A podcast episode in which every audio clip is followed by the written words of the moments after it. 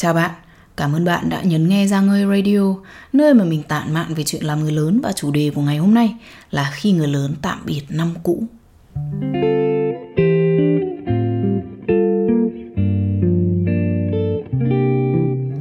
Hồi Tết Tây 2021, tức là 2 năm trước rồi đó, mình có làm một tập podcast nói về chủ đề người lớn đón năm mới. Hôm nay mình muốn làm một số mới chủ đề có vẻ như là như nhau, bởi vì nó cùng một bối cảnh là thời khắc năm cũ chuyển giao sang năm mới đấy. Thế nhưng mà lần này mình đặt tên là tạm biệt năm cũ thay vì đón năm mới, bởi vì câu chuyện ngày hôm nay mình muốn hướng đến việc nhìn lại năm cũ. Trước khi đón năm mới thì chúng mình thường nhìn lại và chiêm nghiệm lại xem một năm vừa qua đã như nào, đúng không? Mỗi người đều có một hành trình riêng của mình và nếu mà các bạn suy nghĩ về việc là sẽ có hàng chục ngàn người lắng nghe cái podcast này tức là tới cái đoạn này thôi, thì đang có hàng chục ngàn cuộc đời khác nhau. Họ đang suy nghĩ về hàng chục ngàn hành trình, hàng chục ngàn câu chuyện và vui buồn khác nhau. Và mình cùng với bạn chỉ là hai trong số hàng chục ngàn câu chuyện này thôi.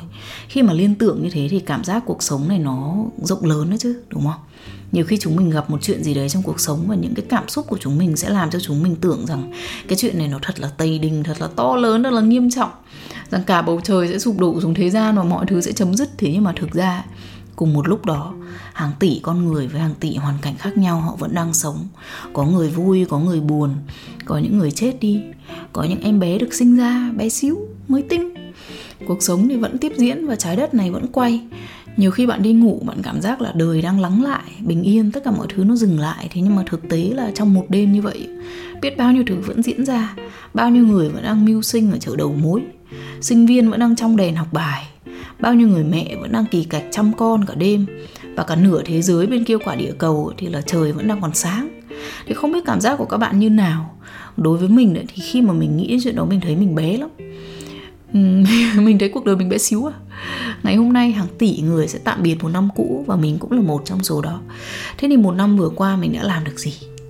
Năm vừa rồi đối với mình lại trôi qua khá là nhanh mình cảm thấy biết ơn tại vì so với cái kỳ giãn cách xã hội khủng khiếp hồi năm 2021 ấy, thì năm 2022 vừa rồi cuộc sống quay lại bình thường và mọi người lại được ra đường đi làm đi học đi chơi. Nhất là mình sống ở cái đất Sài Gòn này thì cái sự sôi động trở lại mình cảm nhận được mình chứng kiến được rất là rõ. Thế nhưng mà cá nhân mình thì không có gì khác nhiều. Và thực ra thì cũng không ra được nhiều luôn. Phần lớn năm vừa rồi thì mình ở nhà chăm con cái việc chăm sóc một đứa trẻ con, nó có thể chiếm cả ngày cả đêm của bạn và làm cho bạn cảm thấy là ngày cũng như đêm. Thứ hai cũng như chủ nhật, không bao giờ có ngày nghỉ, lúc nào cũng bận rộn như thế. Cái này không phải là kêu ca nha, mà mình chỉ nêu ra sự thật thôi, mô tả như vậy thôi. Và sự thật là làm cha mẹ không phải là một công việc dễ dàng. Đặc biệt là với những ba mẹ mà không phụ thuộc vào ông bà và không có thuê vú nuôi đó chủ yếu là tự tay chăm con thì sẽ khá là vất vả đó. Thế nhưng mà đổi lại là một cái niềm vui mà khó có một cái gì trên đời này có thể so sánh được. Khi mà mình nuôi nấng con, mình nhìn con lớn lên, mình thấy con được khỏe mạnh, vui vẻ, thì mình càng cảm thấy tự hào về công sức của mình. Nói chung là khó diễn tả bằng lời lắm nếu mà bạn chưa có con thì bạn khó mà cảm được trực tiếp. Giống cái thời mà mình độc thân nên mình cũng không thể hình dung được tại sao có gia đình có con là như nào và người ta lại cứ lấy ảnh của con ra làm hình nền điện thoại trong khi mà cả ngày đã nhìn mặt con rồi, không thấy chán hay sao đó. Đến khi có con rồi đấy thì mình cũng thế thôi. Mình cũng để điện thoại hình nền con và mình cũng chăm con cả ngày, thế xong rồi đêm con ngủ mình lại lôi hình con ra ngắm cho đỡ nhớ đấy. Nếu như mà bạn đã có con rồi thì chỉ cần mình nói một câu là bạn cảm được ngay. Không cần phải giải thích nhiều đúng không? Mỗi người rồi cũng sẽ đến lúc được trải nghiệm thôi.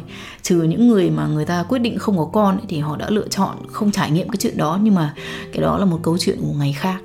Quay lại với câu chuyện mà chúng mình đang nói dở là năm vừa rồi đã như thế nào đấy thì thường là mọi người sẽ nhìn lại những cái thành tích mà người ta đạt được những cái thành tích mà xã hội đo lường được những cái gì mà có thể gọi tên. Ví dụ như là điểm số này chức vụ này các cái giải thưởng bằng khen. Ừ, con số địa điểm mà người ta đi du lịch được, số dư tài khoản ngân hàng, vân vân.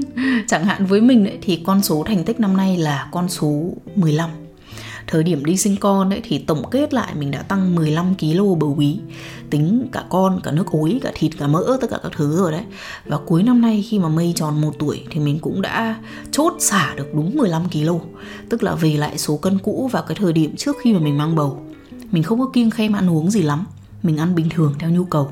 Thỉnh thoảng thèm đồ ăn ngọt, đồ ăn nhanh, trà sữa chân trâu đồ thì là vẫn là uống. Thế nhưng mà cố gắng không có ăn vặt xả láng quá, cố gắng điều độ thôi. Bên cạnh đó thì mình tập gym 3 buổi một tuần. Thỉnh thoảng cũng có cúp tập, thế nhưng mà cố gắng là không cúp quá nhiều. Một cái bài học mà mình học được là như vậy đó. Cuộc sống khó có một cái gì tuyệt đối hoàn hảo lắm. Nhiều người lên kế hoạch lấy giá giảm cân. Trong cái kế hoạch đó là tuyệt đối không có cái đồ ăn vặt này. Và tập luyện thì phải liên tục cường độ cao. Tuyệt đối không có cúp buổi nào. Thực ra những người sống như vậy có hay là không? Thì mình tin là có. Những người kỷ luật như vậy có hẳn hoi. Thế nhưng mà mấu chốt nó nằm ở chỗ là người ta đã rèn luyện để hình thành và xây dựng cái thói quen đó trong một khoảng thời gian rất dài trước đó rồi. Tức là họ đã vượt qua được cái giai đoạn phập phù rồi. Đâu đó người ta cúp tập, đâu đó người ta ăn vặt, đâu đó người ta nuông chiều bản thân. Họ đã qua rồi từ từ họ đạt được đến một cái cảnh giới gọi là kỷ luật gần như tuyệt đối. Những người như vậy họ đạt được những cái thành quả hơn người, sắc vóc vượt trội hơn, công việc thành đạt hơn, nói chung là nổi trội ra khỏi số đông đấy. Thế thì mình đặt một cái mục tiêu giống như vậy để mình phấn đấu theo thì cũng là điều tốt thế nhưng mà nếu chúng mình kỳ vọng là sang tuần sau năm mới, chúng mình cũng y chang được như vậy. Trong khi tuần cuối năm này, chúng mình vẫn còn đang nằm phè xem tivi ăn khoai tây chiên, uống trà sữa ba loại topping nữa thì hơi khó. Mình nói ra thì có thể các bạn nghe, các bạn sẽ cười phì phì, coi như là mình nói vui vậy thôi. Thế nhưng mà nghiêm túc mà nói đấy, thì theo quan sát của mình những cái gì tốt ấy, thường nó yêu cầu rất là nhiều những cái sự kiên trì theo đuổi. Và hành trình nó cũng không phải là cứ tiến dần dần mà nhiều khi nó trồi sụt. Nó có những cái bước lùi nó có những cái sai lầm để người ta phải lùi lại người ta sửa sai. Từ từ người ta tiến đến sự xuất sắc mà người ta có thể đạt được. Trong khi đó rất nhiều người lại kỳ vọng một cái sự hoàn hảo tuyệt đối. Kỳ vọng rằng cái sự giỏi giang phải đồng nghĩa với việc là không bao giờ được mắc sai lầm. Thế nhưng mà thực ra người ta nói đường dài mới biết ngựa hay, đúng không? Phải nhìn cả quá trình thì mới thấy được một cái bức tranh lớn. Ví dụ như là bạn thấy một doanh nhân họ thua lỗ, họ đóng cửa một công ty mà bạn lại nghĩ là con đường kinh doanh của họ coi như thất bại hoàn toàn, như vậy chưa chắc đã đúng. Người làm ăn có khi họ làm hàng chục thứ. Có nhiều khi một thương hiệu thành công, họ nuôi cả chín cái còn lại bị lỗ hoặc có những người họ làm mãi không đạt được cái mục tiêu ban đầu mà họ mong muốn. Thế nhưng mà khi mà họ cứ kiên trì làm, có khi lâu dài họ lại đạt được một cái khác mà ban đầu họ không có nghĩ đến. Hoặc là một số người người ta thành công sớm họ có cái bàn đạp tốt thế nhưng mà con đường sau đó có thể là họ không may mắn hoặc là họ không làm cho đúng đắn thì cuối cùng họ lại không có đạt được điều gì cả. Thì cái ý của mình ấy, là trồi sụt lên xuống hỉ nộ ái ố trong cuộc sống là chuyện hết sức bình thường. Đến cuối cùng làm gì có một cái bảng xếp hạng nào chấm điểm cuộc đời người ta đâu đúng không? Thời gian trôi đi đến cuối con đường người ta nhìn lại cuộc đời mình. Nếu mà người ta cảm thấy hài lòng thì coi như là thắng. Còn nếu mà có quá nhiều những cái điều hối tiếc không thể làm lại được thì đành chịu thôi.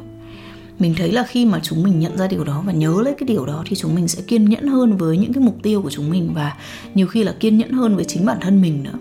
Có nhiều người rất là cầu toàn và họ muốn tất cả mọi thứ trong cuộc sống của họ phải thật là toàn vẹn, bởi vì họ thực sự nỗ lực để vươn đến cái sự toàn vẹn đấy là thôi nói nghe có vẻ không phải là số nhiều thế nhưng mà mình nghĩ những người như thế thực ra không ít được nó là hai mặt của cùng một đồng xu.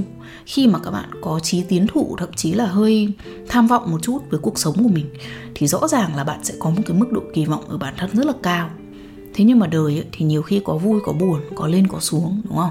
Và con người thì không thể như robot được. Con người là sinh vật có mắc lỗi. Bởi vậy cho nên cái sự thất vọng về bản thân thực ra phổ biến hơn chúng mình nghĩ rất là nhiều. Mạng xã hội chỉ trình diễn những cái điểm sáng của đời người ta thôi. Những người chia sẻ về thất bại của mình là có nhưng mà ít và mình nghĩ cũng không phải lúc nào cũng phải là vì người ta đang cố giấu giếm, mà là lúc đang buồn thì ít ai nổi hứng chụp hình post facebook, đúng không? Không, thực ra là có, nhưng mà bạn hiểu ý mình, đúng không? Ví dụ như là mình đăng hình con mây, chủ yếu là những cái lúc mà nó đang vui, đang cười, đang chơi, đó.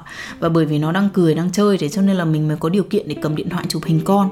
Lưu lại chút kỷ niệm khi nào nó lớn thì mình nhìn lại thì mình cũng vui, đúng không?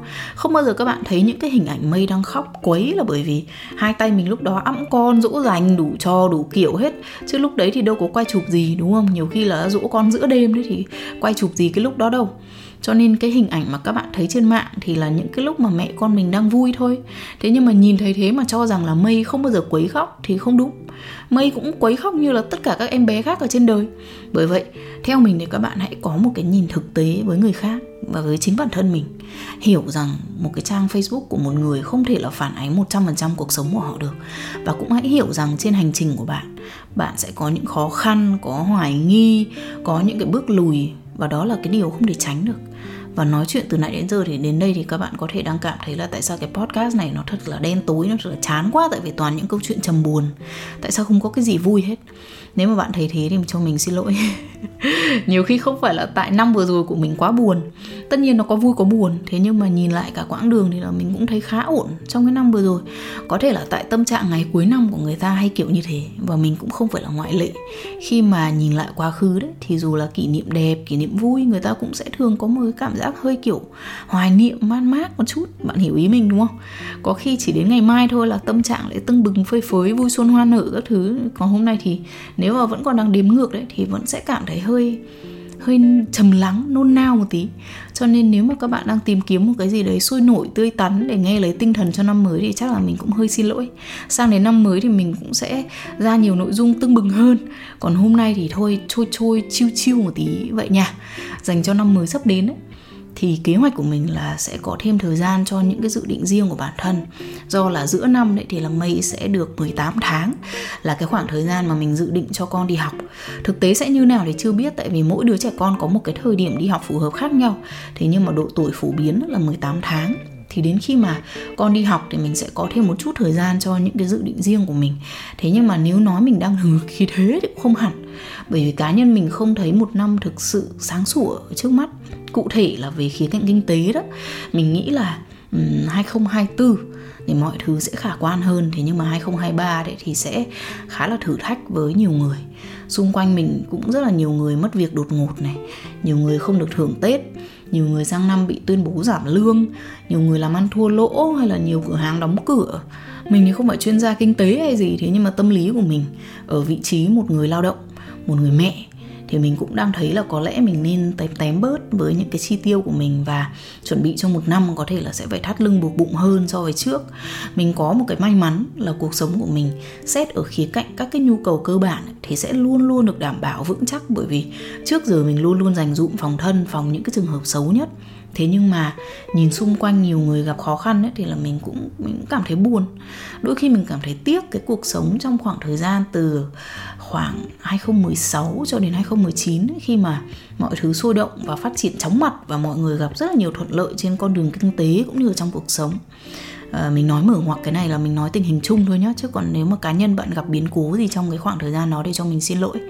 Thì khi đấy cuộc sống, mọi thứ rất là nhiều điều thuận lợi và mình cảm thấy là không có cái gì có thể thay đổi cái đà tuyệt vời đó của xã hội, của thế giới được. Các bạn hình dung, cái lúc đấy thì mình làm việc, đúng không? Mình phi nhanh như ngựa đến với chân trời ánh sáng, cho đến khi đập thẳng mặt vào một cái cành cây ngã ngựa đằng sau. Mình có thể mô tả cái tình cảnh của mình cái năm 2020 là như vậy đó. Và cái cành cây ấy thì nó mang tên đại dịch, các bạn cũng đã biết rồi từ đó đến giờ thì thực sự là cái gì cũng có thể xảy ra hết. Những thứ tưởng như là ổn định nhất trong lộ trình của một người nào đó cũng có thể sụp đổ trong chớp mắt, đúng không? Và khi mà chứng kiến những chuyện đó thì có lẽ là cảm giác bất an, khó ai có thể tránh được.